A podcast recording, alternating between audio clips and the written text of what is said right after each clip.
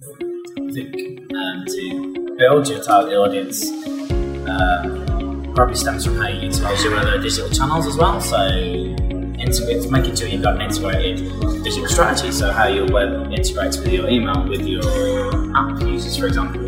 Um, how to grow, and maintain, rather how to maintain that database is um, obviously around relevancy. So segmentation, relevancy of comms, um, how you display said content to the user, what devices they use. Again, it, it all kind of ties in nicely with the likes of responsiveness and um, accessibility.